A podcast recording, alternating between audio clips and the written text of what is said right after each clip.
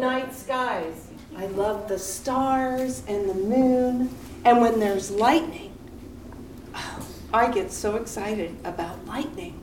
I feel charged, like I could just take off and change into something else. I remember when I was young and we were visiting family in Denver. It was the end of a hot summer day, and we sat on the porch under the awning. And there was a storm rolling in.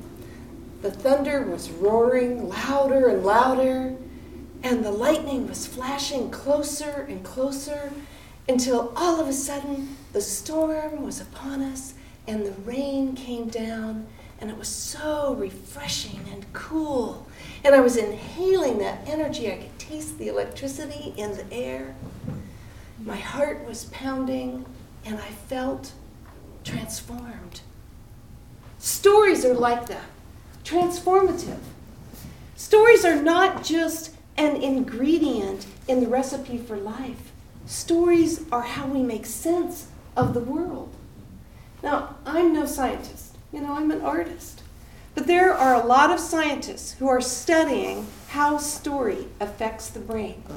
There's this man, Paul Zak, he's the director of neuroeconomic studies, and he and his team are studying uh, story, and they have found that the simplest narrative it hits the brain of the listener like a bolt of lightning and the listener's brain lights up in the same places as the teller and evoking this intense empathic response. I think that's great that science is studying, you know, what's happening to our brains. But I believe that stories not about what's in our heads. No, it's about our heart voice and listening to our heart voice. Like right now, I'm talking and you're listening and we're connected. We're building an understanding and trust. Back in the heyday of the internet, I had this really great job. You know, when it was the internet bubble, and it was beautiful. And I collected stories for a living. That's what I did. I infiltrated corporate America, and I worked with real people with real problems who just wanted to be heard and I listened. And then everything changed. The bubble burst. And the president of my office left, and there was a new president, and I remember sitting in his office.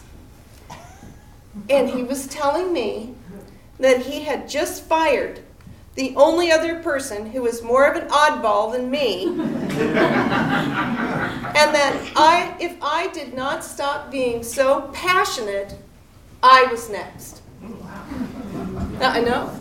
And that threat, that threat true. But you know what? I wasn't alone. No, it was me and that new president, and in fact, everyone in the office. We were all fired at once over the telephone. Oh, that's right. It was very cold. Suddenly, all these talented, creative people were out on the streets with thousands of talented, creative people. I saw this as an opportunity to reinvent myself. So I started going to storytelling festivals and solo shows. I um, still worked in high tech. I love technology. It's an amazing thing, technology. I think that technology is what really is bringing the world closer together. I believe that technology is helping us understand that we are one race, the human race, and that we live in one place, planet Earth. But there's no technology that I've found that can replace face to face, eye to eye, heart to heart, like we're having right now. So I listened. I listened to people's personal stories. I listened and I learned. I learned that the narrative we tell ourselves and that we tell each other can shape our lives, can change our experience, can form a new fabric in our communities. It can build deeper compassion between all of us. I have completely forgotten what I was going to say. I got so You know, this is so heartfelt for me. This is like really the story I was born to tell.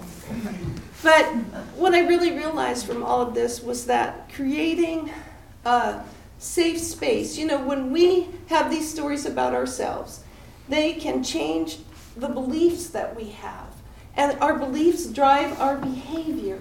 And our behavior really influences how we treat each other and what kind of world we create. So I tried to create safe space for people to tell their stories. And my husband and I, we formed Portland Story Theater. And then we started teaching workshops in the art of personal narrative. And then we started having these great showcases like this urban tellers. And this amazing thing happened. Complete strangers started talking to each other. We noticed that it wasn't just this profound uh, thing for the person telling the story. No, it was this profound thing for the people hearing the stories. It evoked such a deep empathy between people. I could see story tearing down the barriers of, of all kinds and people connecting, all kinds of people, all ages, all races, all genders, all religions, all social status. So, again, just these things are so moving to me. The stories really help us break down those barriers that we've all built up. All of us have built up barriers for a lot of reasons, you know, to feel safe, to feel like we belong, like we fit in. God, to keep that paycheck coming, you know? But I believe that the world is changing. The world is becoming a new place that we are needing to feel compassion and understanding towards one another because the world is not a place of competition, it's a place of cooperation. So, when I realized all that, I knew that the story was the key.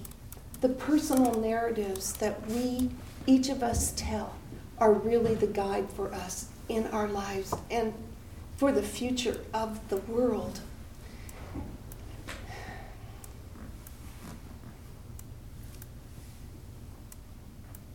Portland Story Theater has created a space for people to really come together as a community. And people stand up here and tell stories that really matter, that they speak right from their heart, just like I'm speaking right now.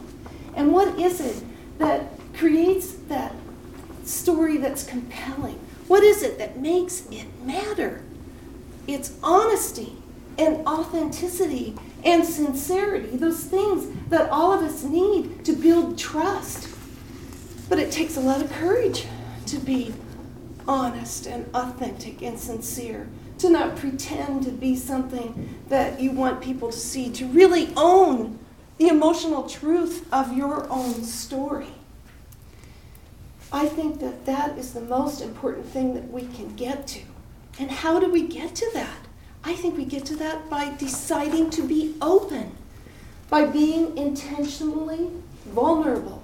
Because it's vulnerability that really brings the great joy in our life. It's vulnerability that allows us to really love one another and to really genuinely connect. So I ask you, what story are you going to tell? What story are you going to tell to empower yourself in the world? I told you how I love the night sky, the stars and the moon and the lightning when I was very, very young, I had a good friend, Maureen. And Maureen and I, even though we were girls, we decided to become blood brothers. That's right. There was a magnificent lightning and thunderstorm happening and we went out in it, and the wind was roaring, and the rain was pouring down, and the thunder and lightning were moving closer and closer, and Maureen and I stood head to head and shoulder to shoulder, safe in our cocoon. Our breath was hot. And just as I pulled out the pin and pricked our fingers, the thunder clapped. And then the lightning flashed. As we moved our fingers together, I could taste the electricity in the air, and our blood coursed as one.